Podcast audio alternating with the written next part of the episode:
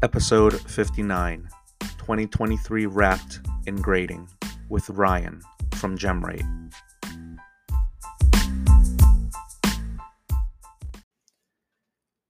Hey, card fam. You ever feel that sting like I have when you sell a card online only to see 12 to 14% of your hard earned money just vanish in seller fees? It's almost like a penalty for using online platforms. But here's the game changer my card post.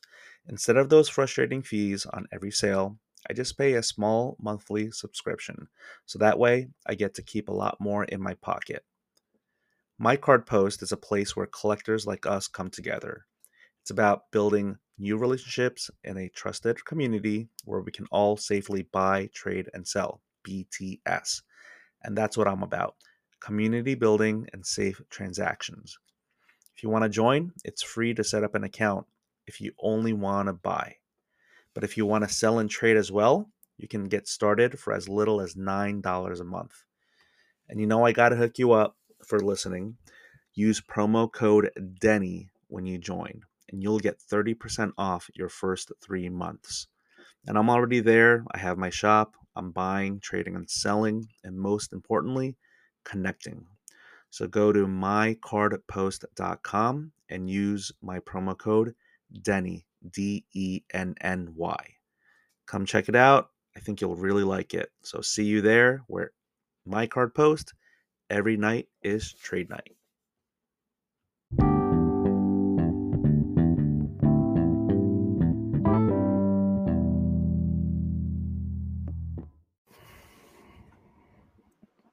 Okay, I think we are live. Uh, okay, so Ryan, I didn't mention this to you in our pre-call discussion, which was very brief because I was running a little late. So I plan to run a sponsor ad right before this recording. Is that okay with you? Yeah. Oh. It's but it's not for GemRate though. We'll talk. We'll Maybe, talk. maybe, maybe, maybe we can fit you in, or we'll uh, we'll make the 2024 cut. Okay. Um, so the reason I bring that up is I had you on in August, four months ago. So this is Ryan from GemRate. Uh, awesome graphics, great data on Instagram and other places, which we'll talk about.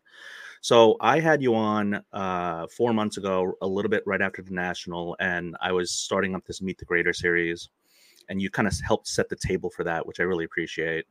And so we talked. I can't remember the full amount. We I think we talked over an hour, which is what I usually, what which is what usually happens with me. But I turned it into a three part series because I decided to do these like little monologue intros, and in one of those intros, I kind of was just talking about sponsorships, and um, so that's why I wanted to bring that up because it's been something on my mind for a while, and uh, I only just recently started uh, putting out like sponsored reads, uh, canned reads, or live reads, or whatever it is. So I just wanted to kind of let you know that that's happening before this episode starts. No, that's great. Congrats on landing those. Uh, that's a big deal. Thank you. Yeah, you know that's it's that's what people say. It's like, oh man, don't take it for granted. It's like a it actually is like a testament or it's a big deal, and don't take it for granted because you don't you never know when that stops and all that. And I'm just kind of like, okay, like I people don't believe me when I say I don't know what I'm doing. They think, oh, he's got this whole thing planned out. I I am flying by the seat of my pants. okay, so. So, with regards to this recording, uh, we have you on to talk about uh, the year in grading, uh, and I kind of made this little graphic. I thought it was a fun, silly idea, uh, you know, because tw- 2023 Spotify Wrapped, right? It's like the year. Here's what you did. Here are the songs, and you know all that stuff. And I thought, let's have Ryan on if he will have me, or if he will, you will have me, or I will have you. I don't know, one of those two and I thought, let's do a year in review, uh, grading review. And I put, uh, I, I, made a little Photoshop of, um, you know, putting in the word grading in to my Spotify, kind of like my Instagram post. And I said, give me your questions. And in the past, so much engagement, so many questions. And then this time, just absolute crickets. So uh, I don't think it's because there's no appetite for grading. I think that's it's stronger than ever. I think it's just that uh, my engagement is just lower. It might be because I took on sponsors and people are just turned off by me. It's possible. So, um, so since we don't have a lot of questions, uh, it was great having you on. Thank you. Uh, uh, yeah, thanks for having me. I appreciate yeah, it. Yeah, this was yeah. I you just spoke so much. Um, no, so so let's go ahead and just kind of talk about. Um, you know, we we didn't do a lot of prep for this um, call. You've put on some amazing graphics with universal pop reports, and I mean, maybe I'll just have you start talking about what you've done this past month and ha- how things are looking for you. Yeah. So this month we sort of the last two years we've done mostly um, work behind the scenes on data. Not a lot of like collector facing upgrades or updates to what we've been doing. Uh, we just you know we published the monthly report, which obviously you know generates a lot of discussion, which we like to see uh, just because grading is so polarizing or sort of tribal. Um, but for the first time in two years, we finally released some new data, and then we also sort of started to preview this universal pop report, which I think we've talked about a decent amount uh, in our initial conversation. And we're finally starting to window what that looks like and sort of bring to market the first sets um, to help showcase what we think the universal pop report could look like. You know, it's still early, so we're very you know open and welcome to feedback. Um, but the new data that we released was around PWCC did an iconic 100 last year at the end of the year, and you know, I really people have been asking, is there sort of a gem rate equivalent to uh, you know the pricing index, indexes or indices that you see from some of the collection management tools or auction houses? And I've been thinking about the last couple of years, and I, I thought that the PWCC Iconic 100 was a good representative list of just really significant cards in the hobby, and I wanted to showcase you know the, the quality side of grading. So the monthly report really captures the high level macro you know picture of you know just who's seeing the most volume from a grading standpoint, or who's seeing the least volume. Uh, you know, but I've seen some. I read all the comments all the time, and you know, people will comment, well, you know, McDonald's sells a lot of hamburgers, but doesn't mean they're the best, you know, restaurant chain. And so, you know, one of the things I really wanted to do was uh, give people a peek behind the quality side. And this iconic 100, we're calling it the iconic tracker, which is following the cards that are on this iconic 100. Um, give people a much better view of just like how are the most significant cards being graded, how often, how frequently, uh, but who's grading them? More, even some, I think that's one of the things that people are going to find most interesting is just, you know, is there uh, anything noteworthy happening with these, you know, massive cards in hobby, whether that's the 86 Fleer or the 52 Mantle or, you know, 79 Gretzky's, things like that. Um, so that was the new data that we released this month. And then we tied that to the Universal Pop Report and we released 30, 35 sets to cut, you know, to basically showcase all cards on those sets and what it would look like, what the grading population looks like for all of the big graders that we cover, which is PSA, SGC, Beckett, and CGC. I think it's very smart to go top down, right? Start with the most iconic, start with the ones that people have the most interest and have the most eyeballs and saturation. It makes sense. Uh, but I do have to ask you. So I'm guessing here in this analogy with fast food restaurants, PSA is the McDonald's, right? Yeah, honestly, it just depends on who's commenting.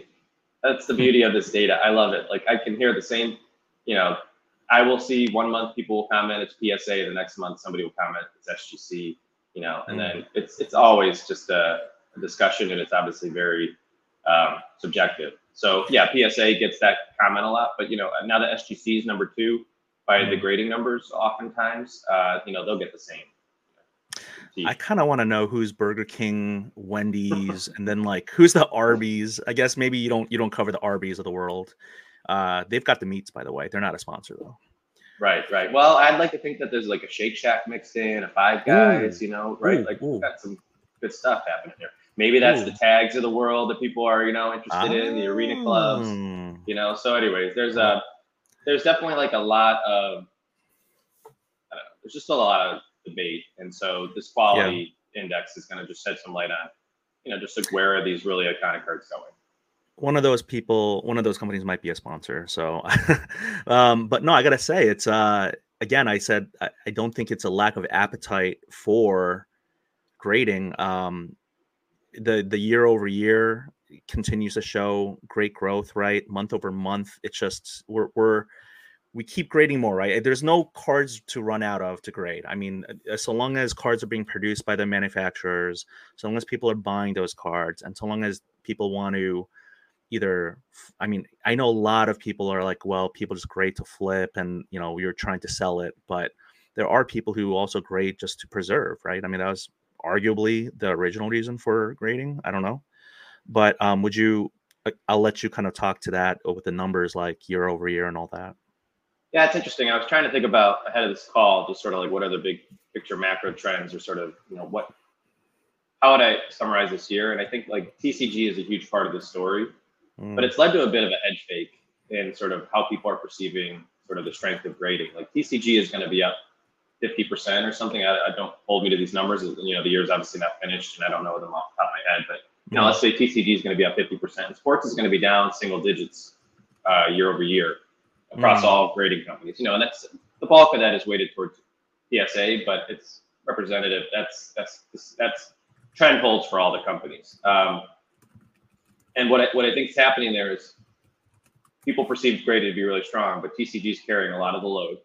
And I think mm-hmm. TCG, there's still a lot of question marks just of you know where are all these slabs going? You know how many of these are hitting the market? Are they are they landing? You know collections instead. Is there a different dynamic happening in the TCG space than what we've seen with sports, where there was this you know massive bubble created and then sort of a massive correction over the last yeah. couple years. And so the question is like, is TCG different, or are we sort of going down that same path and it's just on a staggered timeline? Um, so that's like one.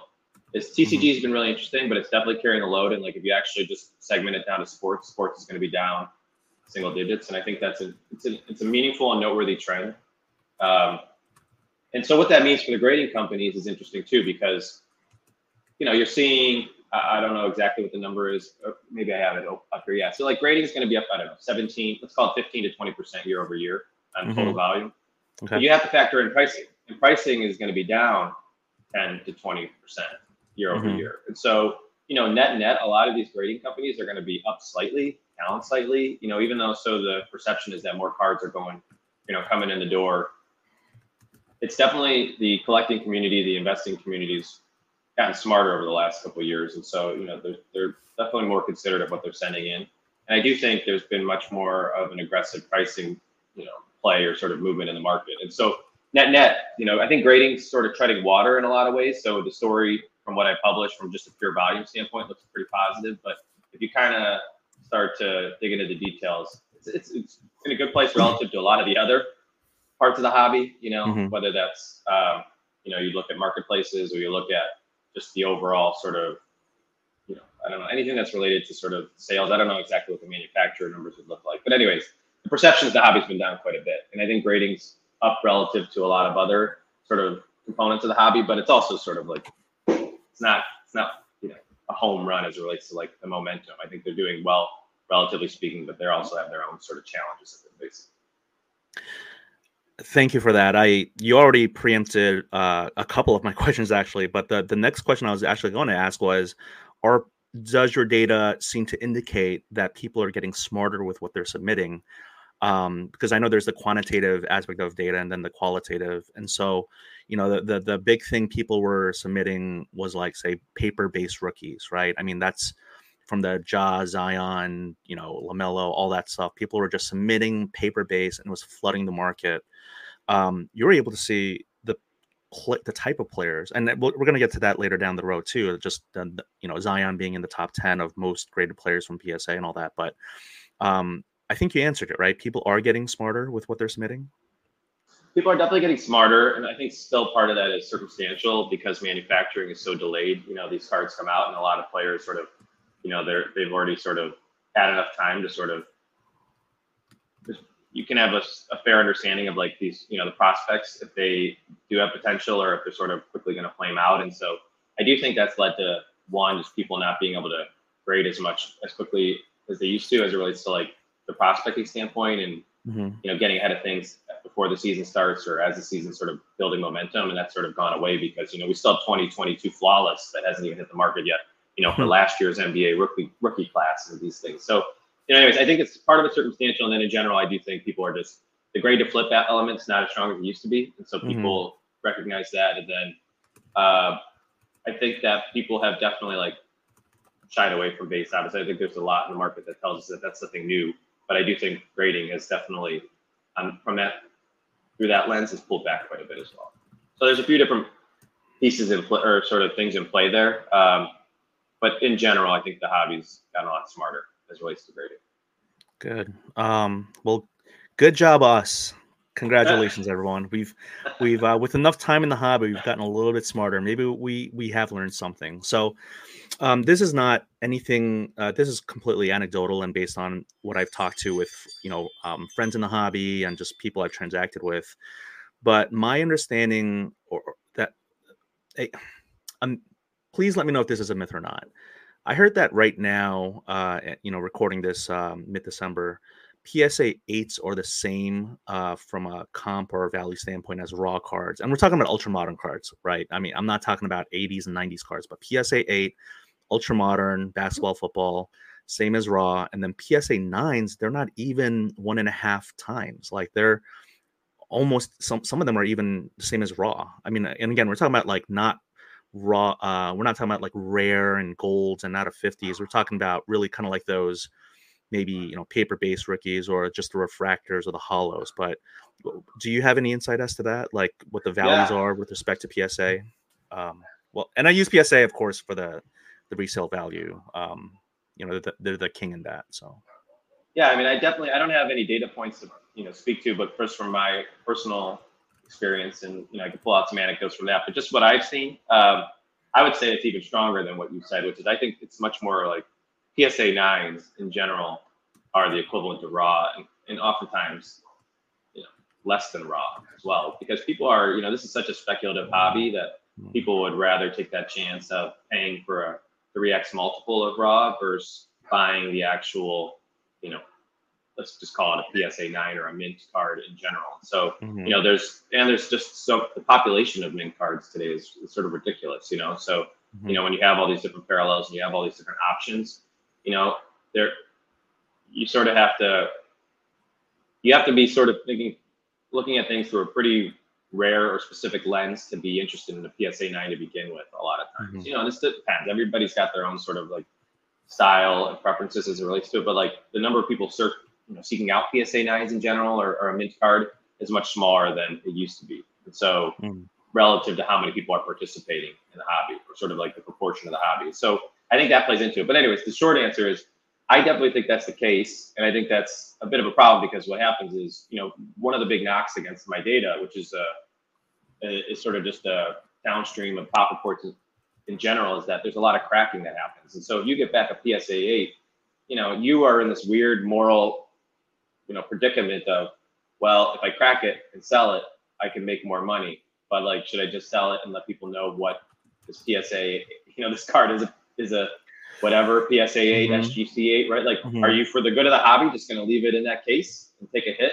Or do you mm-hmm. crack it out and, you know, sell it and maybe pick up an extra 10, 20, whatever? Or if it's a higher end card, you know, you're, you're definitely like talking about more, more at stake. And so that's the real interesting part of this hobby, which is like, where does your sort of moral compass fall? And, mm. you know, it's a, it's a shaky grounds, you know, because we're all doing things a bit differently and so, yeah. you know, who's to say, who, you know, everybody's got an opinion, but it's like, I, I, don't know. It's just everybody's got an opinion. It's sort of the short answer there, and there's no right answer. Um, and that's a problem though, because we do see a lot of people that do crack, and like there's there's a whole market, I'm sure, of people that have you know found arbitrage and cracking PSA. You know, there's way more PSA sixes on the market today, PSA sevens on the market for ultra modern cards mm-hmm. by order of magnitude than there were, you know, just a few years ago. You see it all the time where PSA mm-hmm. used to never give out sixes, and now all yeah. the times for dents and you know uh, centering and all these different issues, they're much more willing to sort of land on like a PSA six.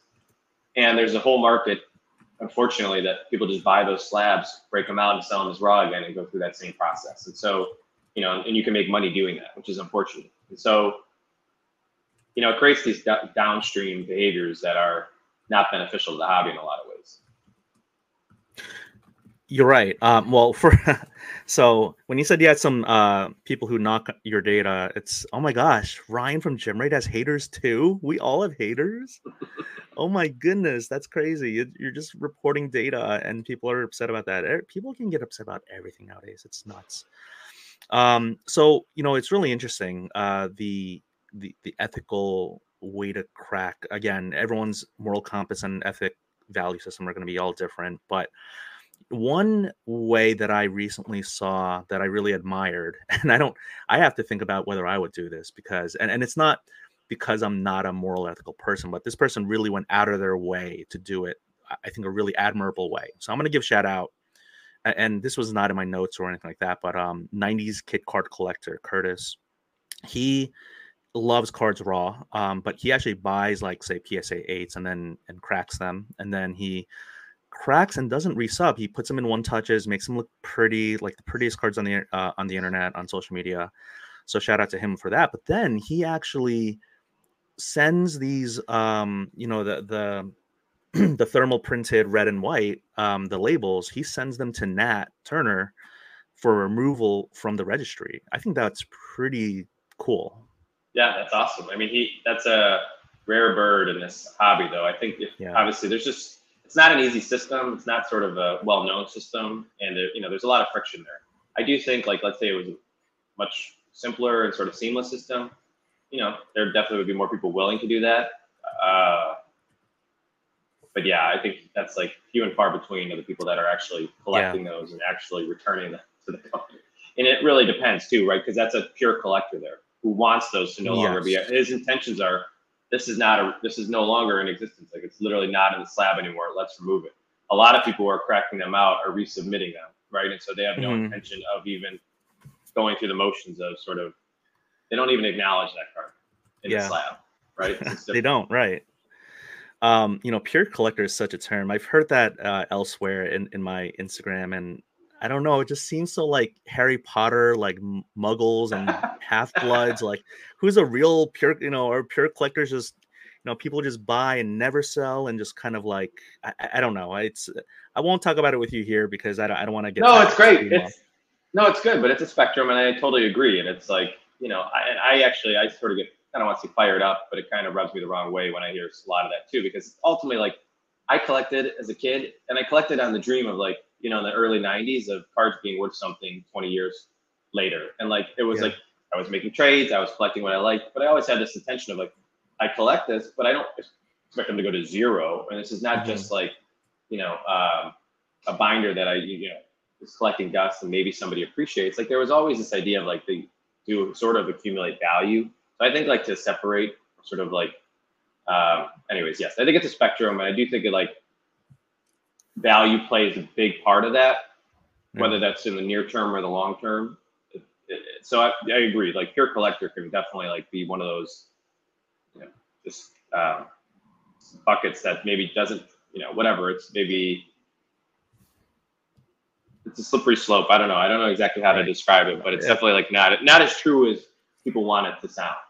Right, right. Um, and, and, and the value of the binders when we were kids, I got to very much say, um, I kept selling that to my parents, my mom and dad. I'm like, listen, it's not like a, it's not a, you know, I didn't call them consumables and collectibles back then, but I was just like, look, this is like I'm spending my money on this, and this is gonna be like so nice and expensive when I grow up. And right. they were like, you know, they're immigrant parents, so they're like, what are you talking about? Like, you know, I remember my mom would be like, why? Why do you care so much about Michael Jordan? Like he's not f- feeding you and clothing you like I am. And I'm like, I don't know, you're you're not cool. you're not you're not as cool as him. Um, but no, you know, actually, uh, this I did want to speak about because we just talked about gem rates and all that. Um, PSA, like I used to call them, you know, I'm not going to do the whole Emperor's Wear no, clo- uh, no clothes because um, I'm not saying that's the reason I got a 10% gem rate on my recent submission, but it, it I don't think it helped. I don't think it helped. Um, but you know there was this general consensus from people and and you know you know why why are they the resale king? With that I, I don't think there's general consensus but one of the things that they did really well i think was they didn't do the 9.5 they went from you know 9 to 10 i know they have like 8 point you see they're so rare to see 8.5 and 7.5s especially you know those for like the older cards. But um i you know a lot of people were like you got to have a 9.5 and you got to do this and, and they were like they held they held firm. They're like no we're not doing subgrades.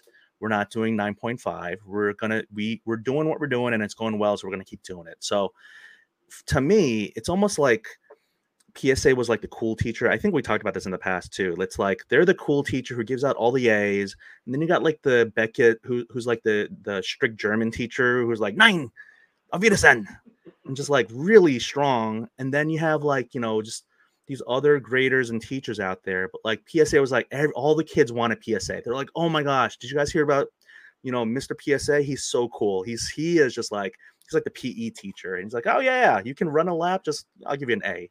So the reason I bring that up is, I mean, how how did we get here? How do you think we got here? Like PSA just dominating the grading space. Um, yeah, I mean, it's a it's a big question, and I think we touched on a little bit the first time. And I think it, a lot of it does come down to some of their history, the legacy of the brand matters. So, like, you know, I think the premium people pay for slab is a little bit of like a, a bet on like the longevity of the company, and so you know, I think part of the reason you've seen Beckett's pricing decline or sort of that their sort of multiplier premium decline is that people aren't as certain they're going to be a grading company, you know, five, ten years from now, or sort of not look and feel the same. That's for sure. And okay. so you've seen a pullback in sort of their premium in the market. Um, the PSA, you know, they have the longevity or duration, but they also have a guarantee, which is unique or sort of differentiated from a lot of players. You know, it's it's mm-hmm. very well defined. There's actually policies around it. It's there's not, you know, there's limitations to it, but you know, there's some guarantees and certainty around when you buy a PSA slab, what you get, or sort of what what they're assuring uh, as a result of purchasing that slab. And so I do think that plays into it. And then the one that people like to really lean their hat on, which is still unclear, is sort of how much of a role it plays in the ultra modern and modern market, but the set registry is something people really want to lean on mm, a lot, mm-hmm, or mm-hmm. sort of lean into. Um, and the challenge with that is I I look at the set registry numbers all the time, and you know it's not it's a, it's an important part of vintage. It's not a relevant part of most mm. of the modern and ultra modern hobby. So you know obviously I think when most of us, especially like the people who've come back into cards over the last few years and you know are doing content and um, you know creating companies, like a lot of us are focused on modern and ultra modern and we talk about the premium through that lens. And that really is not supported by the set registry conversation. Mm. So, you know, I think that sort of gets overblown in some ways as relates to like the, the more recent cards that are in the market. Uh, so I do think there's a lot that's still to be defined, but I definitely think like part of it is the guarantee, part of it is sort of the longevity of the brand. And I do think that's why you see like SGC slowly making some, you know, momentum, making up some or getting some momentum there. Um, but it's a it's a pretty long play to close the premium. You kind of are either waiting for a company to screw up. You mm know, there's, there's rarely like in the grading space. I often think about like how do you sort of break through, and a lot of times historically companies have had to wait for like screw ups, you know, effectively to take advantage of it. Whether that's you know um, a company shutting down and no longer being able to sort of take on you know take cards in and out, um, or there's you know a pricing hiccup or whatever it might be. You know, there's really it's hard to break through, and so you're playing a long game. And so I don't know that it's very well explained, and I do think it's a great question, but I do think like people like to point to the set registry, and I just don't. I do think it matters, but I don't think it matters nearly as much for the ultra modern. And so I do think there's a lot that's not quite explained, and I do think it's probably this.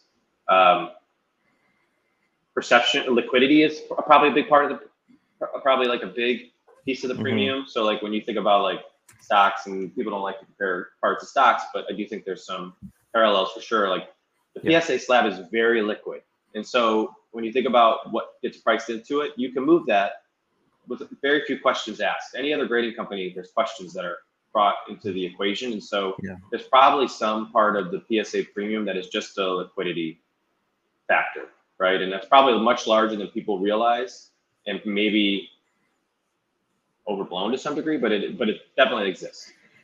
Gotcha. So waiting, I really like the way you said that. It's almost like we're waiting for someone to screw up, and you get kind of gave some good examples of that. But in my head, I immediately went to uh because uh, Ja Morant. Um, by the time I'm recording this, or uh, I don't know when it's gonna be published, but uh, he's supposed to be coming off his uh, suspension for showing off his gun. So I'm picturing in my head as you're saying that, like Nat Turner showing off a gun on his Instagram live, being like, "Look at all these guns!" You know, he's in his car and his buddies. You know, he's uh, someone's like, "Hey, man, don't do that, don't do that." So it's yeah, not I mean, a mistake. No, but I mean, you know, there's, yeah, I mean, it's it's really hard to break through, and so you really have to be patient and sort of like that's why I do think it's interesting again with all these different pieces that we publish and how people react to it. It's you know all, all these brands are trying that are challengers to PSA to, for you know competing mm-hmm. for this number two spot. They all have very different approaches. SGC has gone like a promotional route. Beckett's really done nothing, but they're mm-hmm. sort of like mm-hmm. actually doing fairly well, much better than people perceive them to be doing, which is okay. a, which is a testament to how strong that brand is. Mm-hmm. And then you have CGC, who's like very partnership oriented, right? Yeah, and they're all yeah. sort of like planting flags. Yeah. Some better than others, or stronger than others, but like mm-hmm. they're there. And you know they're hoping that there's some. I'm making this up, but like they're hoping PSA has some sort of scandal or something like that, right? And it's like, or there's some sort of like massive economic or sort of you know whatever event that happens that you know just creates an opportunity for another company to step in there.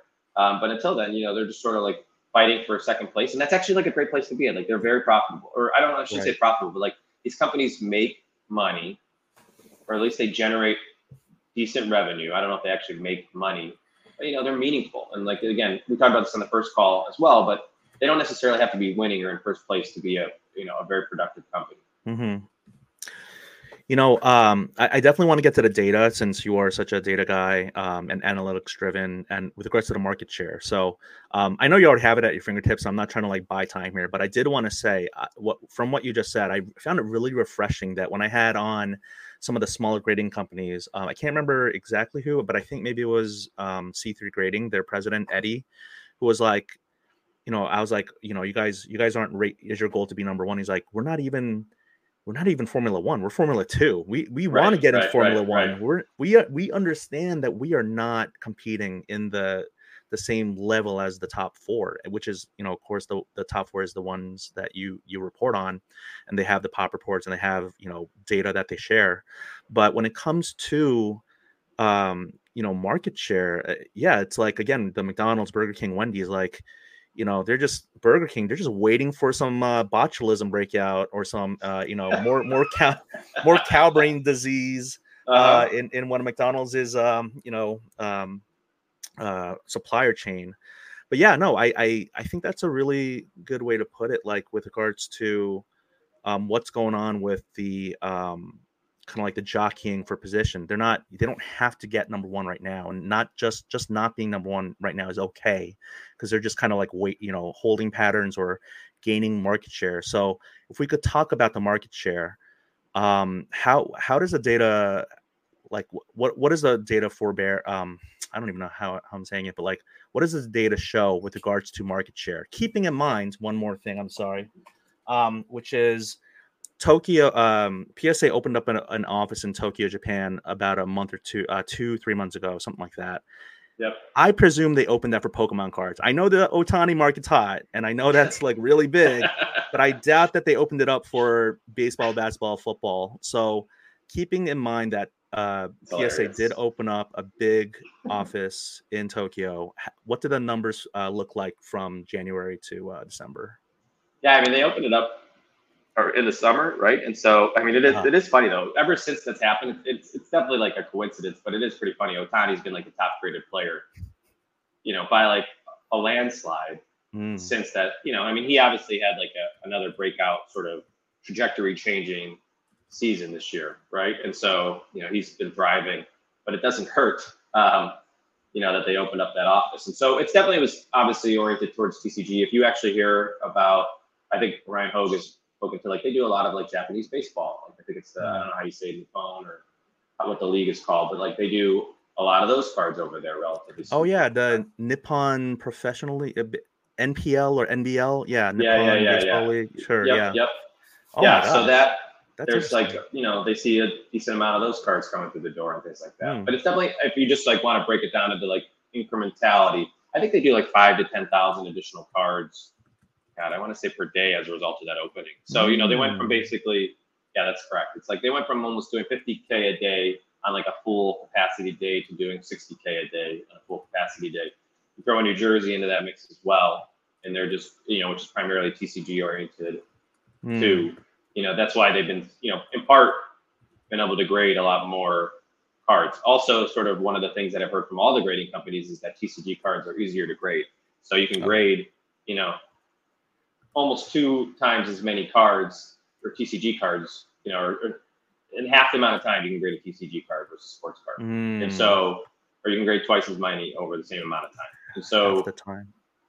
yeah, so you know that's part of why I think one, there's been a lot of rallying around TCG, and you know there's a willingness to sort of go cheap on TCG pricing from a grading standpoint. Uh, there's just obviously like a lot of cards out there, but yeah, so the the Japanese market has definitely opened up some meaningful capacity PSA, for example, and you know you see like CGC, for example, again talking to like all these grading companies and their strategies. CGC is definitely one of the ones that's trying to go global, you know. So we'll Mhm, see like they're mhm. placing a bet there, right? They've got some pretty sizable backing and they're placing a bet that global could be one of the ways that they break through. Like obviously if you're watching PSA pretty closely, there's definitely like an opportunity there. It's different sort of stages and, and sort of um, you know levels of focus and sort of level of commitment. But international is a big part of the story too. Interesting. Interesting. All right. So when it comes to the market share, the, the piece of the pie, right? The Oh, pie yeah. can grow. It, it, it, it the pie can become go from an eight inch pie to a ten inch pie to a twelve inch pie. Now at this point, I'm trying to figure out what am I talking about pizza or or uh, dessert pies, but um, so when it comes to this, uh, the majority I imagine is still PSA. Like eighty percent, yeah, it was. yeah, add up everyone else. Yeah, adding up everyone else, they don't even crack a quarter of the pie. Yep. Yeah, it's definitely somewhere between 75 to 80 percent in any given month. Um, and so it's massive. And then you've got, you know, the other three, you know, largest players all within, you know, five to seven to 10 percent in any given month, Okay. depending on sort of, Okay. you know, what promotion they're running or sort of what partnership they have in place.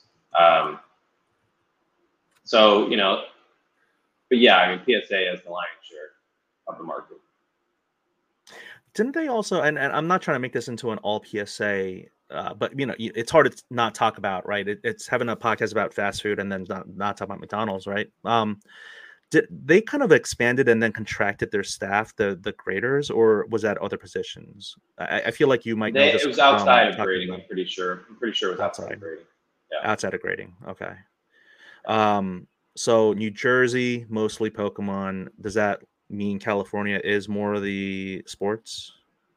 I think they're the primary point. Okay. Almost Okay. all, not all sports, but you know they get significant majority, especially like if there's a higher end card or vintage card, those are going to. Gotcha. Makes sense. Um, yeah, it's uh, it should really. I've talked about this plenty in in in my podcast in the past, but I mean, you're telling me that Japanese cards with the the Japanese quality are just far better and easier to grade than American. Like, it, it astounds me how we as American consumers have ex- generally accepted that cards that you pack pull may not come out all gem. Like, it's just we've Right. we've accepted it as consumers because we keep buying it. We keep buying these damaged cards, whether it, the damage is from uh, you know, uh, dropping, physical dropping, which you, you can't really help with manufacturers, but like print lines, right? And like um, just off-centered stuff. Like that's isn't. I mean, please let me know if I'm wrong, but centering and print lines, those are manufacturer errors. That we talked about, like aftermarket damage, right? I, I can't remember it was you or someone else, but you know, there's there's production damage and there's aftermarket damage, and we've come to a general con- consensus or okay that you know, hey, send it. We'll keep ripping. You you keep making print line damage and off-centered cards. We'll keep buying them. Yeah, it's unfortunate to be honest. I, I do wish there was some more control, self control in this hobby in a lot of ways, where we sort of were willing to put up more of a stand and sort of unite against things that we don't like. And Yeah. reality is, there's just so much momentum or inertia that it's just really hard to, to sort of enforce change at the you know the, the the highest levels here. And so I do think like manufacturers have definitely gotten away with a lot. You know, I can't remember where I've talked about this, but if you looked at some of the stuff that was happening at the peak of, you know, the the boom, you know, Panini had one person in support with replacements. They were doing, you know, they went from like I can't remember. I've heard the number quoted from like 100 million to a million to a billion in sort of like revenue. I'm, I don't know if that's right, but that's probably representative of like what happened. Yet their Yeah. support went from like, you know, one to two people, right, in that same period, and like, you know, they were getting worse with printing. You know, they were just piling up these cards in the background. And you know, it's like nothing's, and they were you know uh, increasing prices massively over that same time period, right? So the the burden was growing on consumers to get value out of these packs, to get cards that were in good conditions that could be graded. Yet Panini was doing like nothing. I'm using Panini. You can sort of maybe translate that to other company manufacturers as well. But like there was definitely like an underweighting of yeah. the other side of the hobby, which is like we're gonna produce all this product, we're gonna raise prices, grading costs are gonna go up, but we're gonna lessen quality at the same time, and we're not gonna do anything to help you if you do get a crappy card out of the yeah.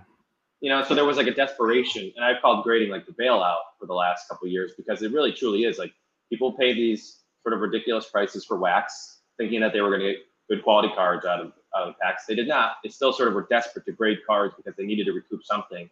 And you know, the hobby was sort of okay with a lot of this, and a lot of the you know companies that were supplying the hobby benefited, but the actual collectors and consumers in the hobby definitely took a big hit. You know, we're paying these high prices, we're getting cards back that are, you know, we're sending cards out, we're getting cards out of packs that are worse quality, we're sending those in for grading with which are getting, you know, reasonably so worse grades probably at the same time. Um, and so we're just they were sucking a lot of money out of the hobby by you know all these companies not really being accountable for quality in a big you know this really starts at the top a lot of here. Right. So, anyways, that's a big problem, and it's definitely something that is very frustrating, and we've not done a good job of sort of you know I do think like with Fanatics coming in, they put more focus on quality. Mm-hmm. And honestly, look, at the end of the day, this is where when you first said this is where my mind went, which is like it's definitely going to be a blessing for this era of cards because mm-hmm. if everything did come out in good in good quality, nothing mm-hmm. would be differentiated, and mm-hmm. you know it'd be hard to sort of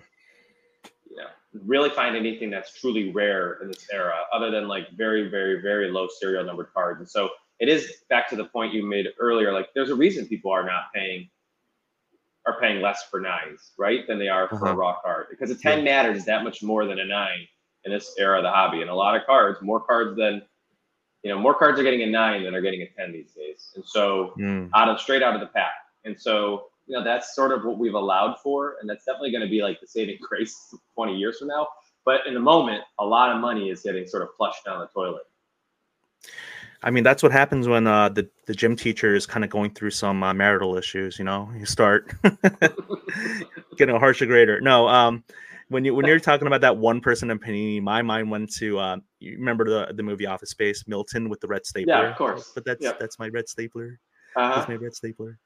Um, but no, I, I want to talk about uh, the graded players. You know, we're talking about you know we keep buying them, and you know all these recent uh, years, people really do tend to talk about demand for the wax being strong rookie classes and you know we have the top 10 most graded by psa you know that that's when you and i started talking again um, um, just just about maybe you coming onto the podcast but uh, before we get to most graded players i did want to kind of give you some more shine and time to talk about kind of like the universal pop report because you've worked so hard on these things that are such great value to the hobby and I, w- I would love to kind of have you talk more about that if you'd like to yeah i mean honestly it's just you know the, the big thing that I, i've sort of or the approach that i've taken is that when i came into the hobby i felt like data was either misrepresented or not misrepresented or not available. And so mm-hmm. it was just there's too much friction. If you truly want to grow this hobby, like you know, I, I do think marketing obviously plays a factor in this, but I just think like better data will make the hobby more accessible. People will make mm-hmm. better decisions. They'll feel more confident making transactions in the hobby. And everything has been presented and sort of benefit not everything, but most things have been presented or sort of um, benefiting the seller. And so you see most eBay listings, you know, are sort of identifying population through one grader, you know, and they're saying top one and all these different things that sort of lead you to believe a, a, different story than is truly sort of playing out in the market. And so, you know, as you sort of get further and further in the hobby, you realize that and you sort of like recognize there's different eras where different grading companies sort of were more prolific than others and sort of times have changed. You know, there was even like an HGA period that you might want to look at, or like there was definitely windows where like Beckett was like massive especially for higher end cards and auto cards and things like that. And like times have definitely changed. But if you wanted to go buy, you know, a Connor McDavid card, or if you wanted to buy a Jokic card or something like that, like it's a very different landscape looking at somebody who came into the market in 2015 and 2016 versus what it is today. And so mm-hmm. this universal pop report is to paint a full picture of a card supply. And, you know, that's supposed to allow you to see, you know, it's already hard enough to navigate most trading companies' pop reports they're just they're there, but they're not really invested in in a way that's supposed to be the most consumer friendly and sort of like easy to use uh, tool. And so, you know, I'm trying to just make those more accessible, but also paint the full picture of supply and bring that not only to a destination. You can come to gemrate.com. That's you know the universal pop report will exist, but ultimately we want it to just be where people are collected, right? And so, you know, when I said at the start of this podcast, most of the last two years has sort of been behind the scenes most of it was building and connecting and mapping all the different cards in existence, you know, that have been graded. Mm. And then part of that is actually building the pipes to get that to other tools. And that's how our business has been built to date, which is we have APIs to help it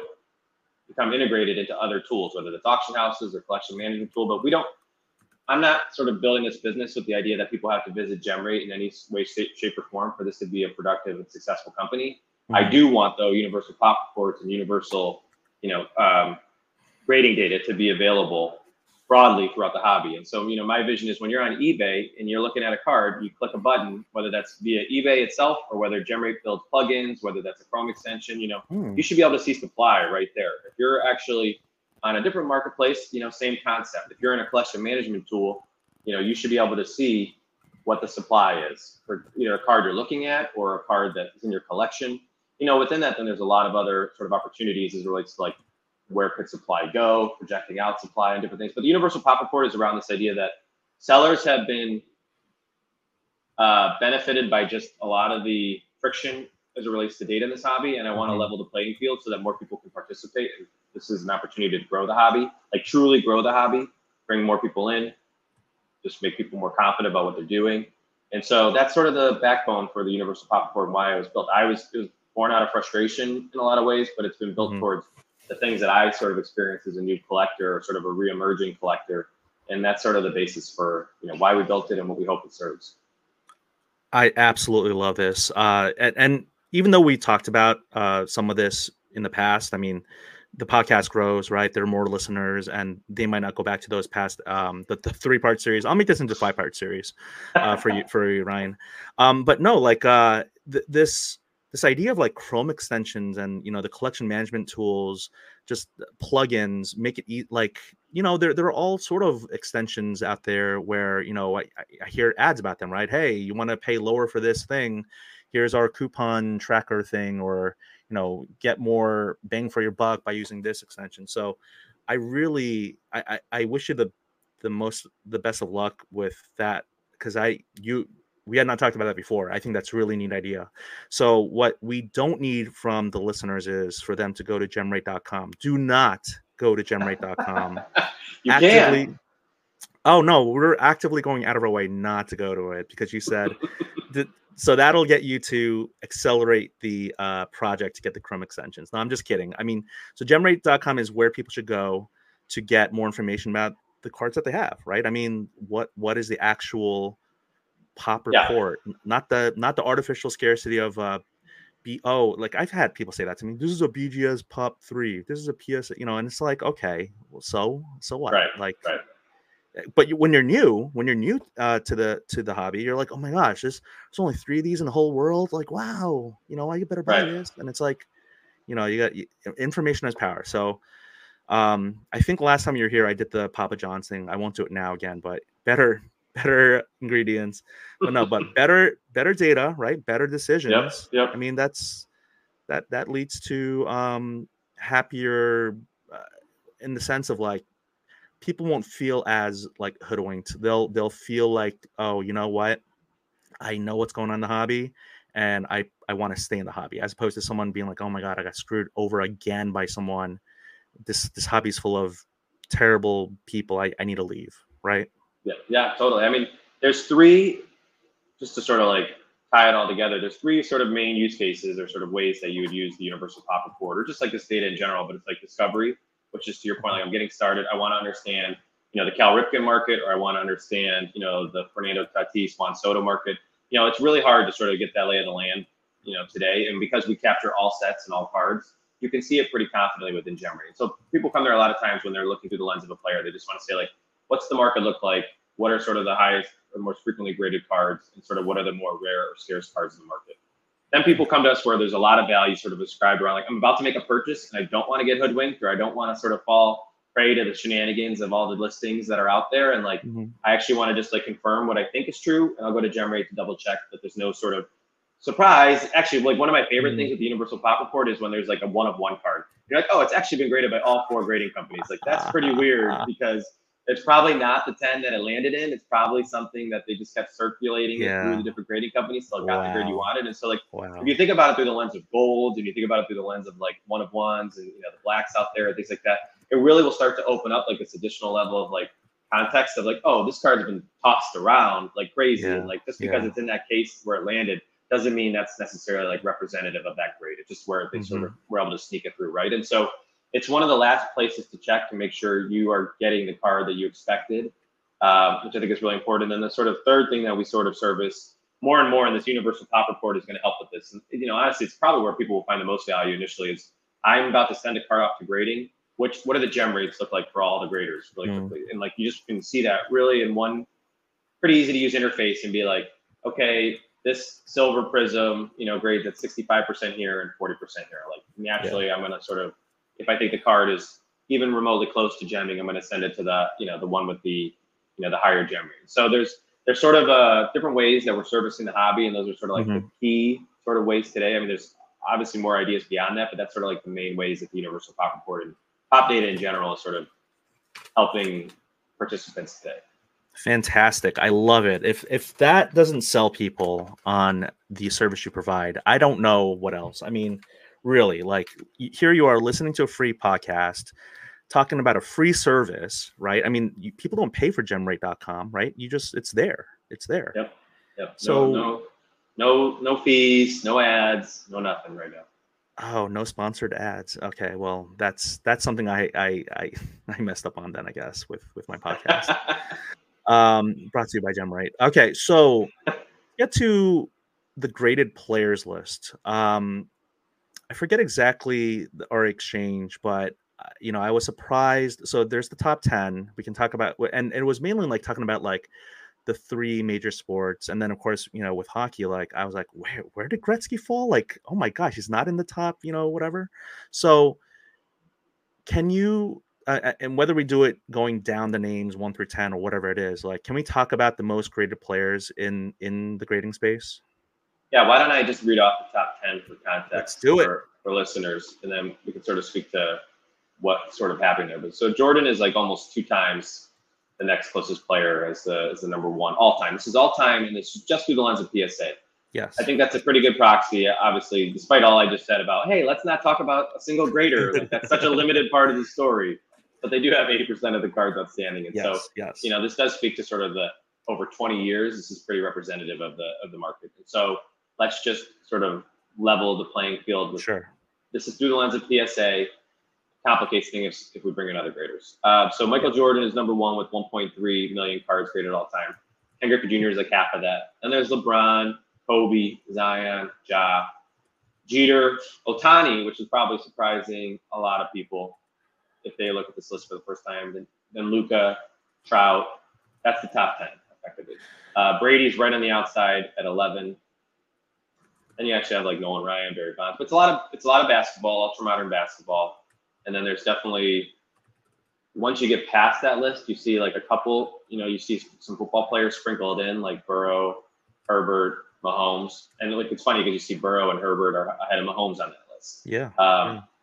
But it, it's interesting. It definitely like is overweighted ultra modern basketball, which was like you know on fire during the peak of grading, and when everybody was sending in base, right? And now that's Right. sort of recalibrated. Um, and then you're seeing like baseball starting to sort of pick up momentum again in that. And then football, you know, is there, but it's not as. It's. I think that was probably the one that was the most surprising. And to your point earlier Yep. too, like hockey, you have to get all the way down to 27 to see Gretzky Oof. right? Who's, you know, which is, and then like beyond that, there's not another yeah. hockey player in the top, you know, 50. And this is only a list of Okay. 50 that I have in front of me. Um, but anyways, sorry, that was a quick, just like level Well, set. how, how about um for my soccer fans messi ronaldo who's the first soccer player is, is he even in the top 50 Um, Oh man, is that sad? Nope, none, of- neither of them are on the Wow. top 50. You get Okay. the last person in the top 50 is actually Tiger. So you do get a Oh, last person is tiger Which is Um, like way overweighted towards one card. Like I think, you know, there's 120,000 Tiger Woods out there. seventy-five thousand are one card. And and you know how competitive Tiger is. He's probably so seething. He's like in his. He's gonna make another. Uh, he's gonna go out there and try to win the uh, the grading space. Um, so yeah, when I reached out to you, it was really the most surprising thing was I was how was like how is Burrow Herbert? How are they not in the top ten? And you know, we we put so much emphasis maybe on social media, uh, hobby, Instagram, and all that stuff. You see these cards, and I go to these shows and I see just the ultra modern quarterbacks. It's all the kids want to collect is ultra modern quarterbacks, and yet they're not in the top ten. Is it more of a testament that the top ten is just so solid? Like I mean, yes, I mean, out of this top 10, I know some people got really upset when I said Luka's not a uh, lock for the Hall of Fame, but um, it's going to be a debate for another time, maybe. But you know, I can I get why Zion and Ja are on this list. Um, I'm maybe a little surprised at Trout, right? But then the top five, I mean, you know, Jordan, Griffey, LeBron, Kobe, well, maybe top four, like that's understandably undisputable. Um, mm-hmm. I, mm-hmm. no one would if if you you know you ask people to guess, they would probably get those four. Um, right. Right. So so is it a te- so going back to the original question, I guess is it a testament to those top ten, or is it like more of an indictment on the the mar- the small market share that football has for the whole sports card collecting you know world? It's a good question, and I, I don't I don't have like a strong answer that I'm like this is why, but I mean it definitely sort of speaks to you know, and tw- when things were at its peak, 2019 mm-hmm. basketball was the focal. And so, okay. you know, like Zion and Ja got sort of a ton of momentum from the grading standpoint. You know, Burrow and Herbert obviously were like considered to be pretty quickly like generational prospects and, mm-hmm. and potential um, when they, you know, once they sort of came out and actually showed showed that they could play. Um, but you know, by then it was like not that was pretty quickly followed by the shutdown for you know PSA in particular. And so you know while I think a lot of people did send cards in, they definitely like got caught up in the system. And it wasn't like the quick, the great to flip opportunity. Like I that they are two players in particular where I think if I did actually loop in Beckett data and SGC data and CGC data, you'd actually see them sort of not maybe change massive spots, move up a spot or two just from having the other graders factored in here mm. because I do think that was when like on the margins you were getting desperate to send not desperate, but like you were definitely like much more willing to send cards elsewhere at that time because PSA was shut down. And so mm. I do think they suffered from the idea that you know they they came to market just a little bit too late. And so okay. even though I do think there's like just if you sort of look considered collectability and sort of like the basis for each one of those players, probably not that far off, um, relatively speaking. But I do think the reason that you see, uh, just to, for the listeners, Zion has 380,000 cards, Ja has hmm. 370,000 cards, but Herbert and Burrow are at like 230,000 cards. So there's like 150,000 card graded card difference between those two players from a basketball standpoint and those two players from a football standpoint. And I do think there's some that gap closes a decent bit if you bring in the other grading the other grading companies okay. for those specific okay. players. Cool. Cool. Well, thank you. I'm glad we did that. I hope people enjoyed us talking about that. Um, you know, we just kind of said a lot of names there, but um, so just to, in case, well, you want you want to see the full list, go to Ryan's, uh, go to GemRate's Instagram, and uh, he has it. Um, I think it was in the last two weeks, something like that. Early mm-hmm. December, late November, you had the top ten list, uh, and just dig through the data. I mean, I encourage. I I feel like you know, and I'm not just pandering here like that. I I really feel like the people who listen to this I don't talk about card prices going up and down. Like I, you know, you you likened my past podcast style as like the hot ones where I have talks with people. I've kind of deviated away from that, I think, in the sense of like I don't do the chapter episodes as much, but I really like this format where we can just talk about anything at any time. But um, you know, I I, I do think that my listenership is like I'll put my wrapped, you know, top 10 listeners against any other you know podcast top 10 listeners in the hobby not in like a like a cage match not like physical strength like i think that a lot of us are just really weak muscularly but um but I, I from a knowledge standpoint uh, i would put them up there with with any of them um so uh you know i encourage people to go through to your data and just kind of reach out to you right i mean do you i mean do you get a lot of uh, people DMing you about the data, like uh, tr- like trolls or supporters and all that? Like, do you should I encourage people to reach out to you? Yeah, absolutely. No, most I, I, get like one or two custom requests a week where people are just like, "Hey, can you run? You know, I don't see this on the site, or you know, does this exist on the site? If not, where should I look?" And you know, oftentimes, you know, you could be looking on the site and it just doesn't exist. You can waste 20 minutes where you could just Instagram, you know, DM me, and I could run a query in the background and get data to you in five minutes. And so, you know, if you have things that you're thinking about, it's always interesting for me to hear, you know, what people are interested in seeing that may not exist on the website today. Because again, like I said, like the website was something I underweighted as it related to where I was focused over the last couple of years. And so it doesn't service nearly sort of the breadth of needs that I can do sort of with the data behind the scenes. And so, mm-hmm. anyways, yeah, reach out if you have questions. I'm always interested in hearing what people are thinking about. So wait a minute, you you're doing this for free for people? Yeah, I mean, if people if people ask, yeah, sure, of course. You're you're giving you're giving select. wait, hold on, hold on. I don't even know how to ask this, but are you saying us peons can get access to your mind at any time and like you can run like detailed specific queries for people and you'll just do it just just because you I, I'm I'm shocked. I how, how have I not done that? And I and I DM you more than I I, I maybe I should. Maybe I'll run a query for uh you know my Kevin Durant uh, collection or something. Um, well, no, I mean I love the questions. I mean that's you know I don't have. I mean look, if you look at my social presence, it's a monthly post, right? And it's daily yeah. posts. It's all stats. I'm not really contextualizing much else beyond that.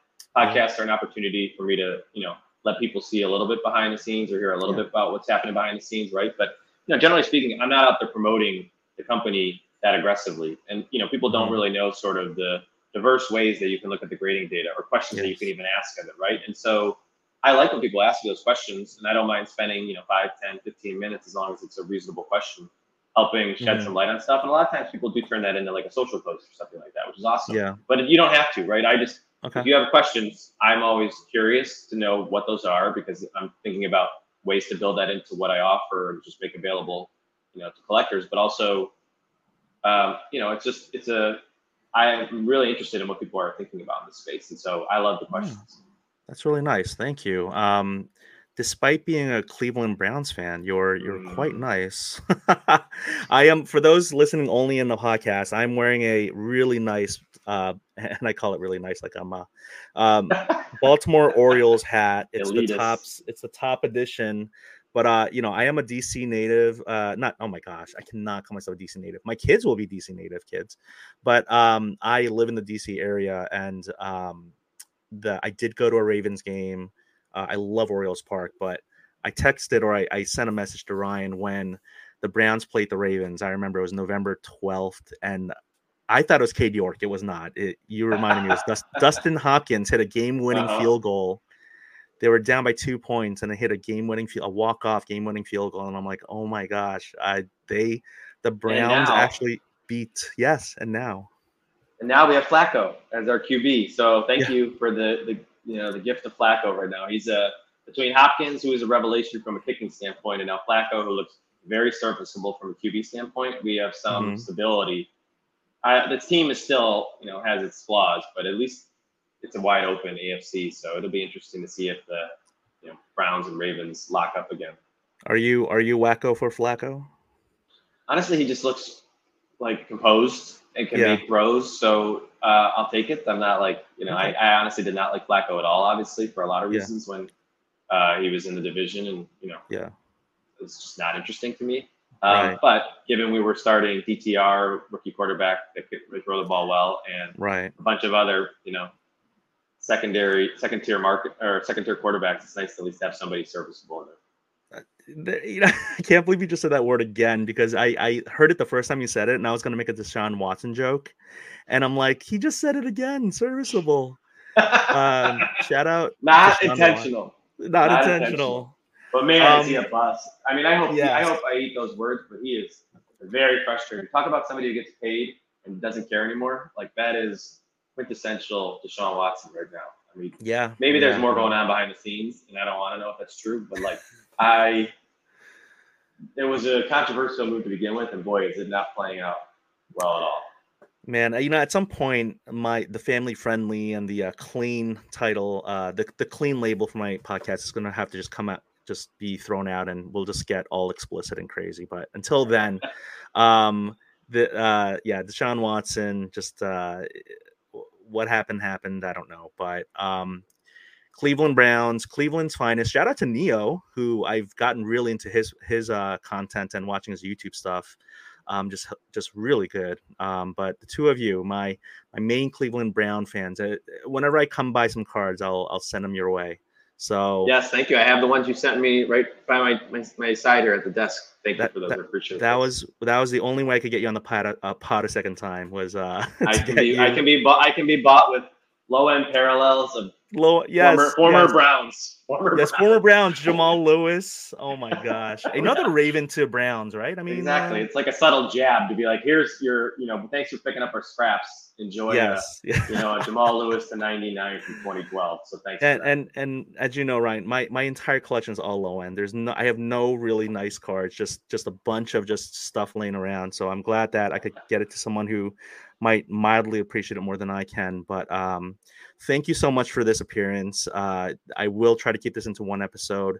You were just fantastic, and I I wish you nothing but the best for 2024, and the you know have you on before 2024 is wrapped in grading and all that. Um, but you know, you as always have been full of knowledge. So thank you so so much. Thanks for the opportunity. Thanks for the questions. Always a pleasure. Congrats on the sponsorship. You know that's yeah. exciting. Thank you. All right. Take care. All right, Dan.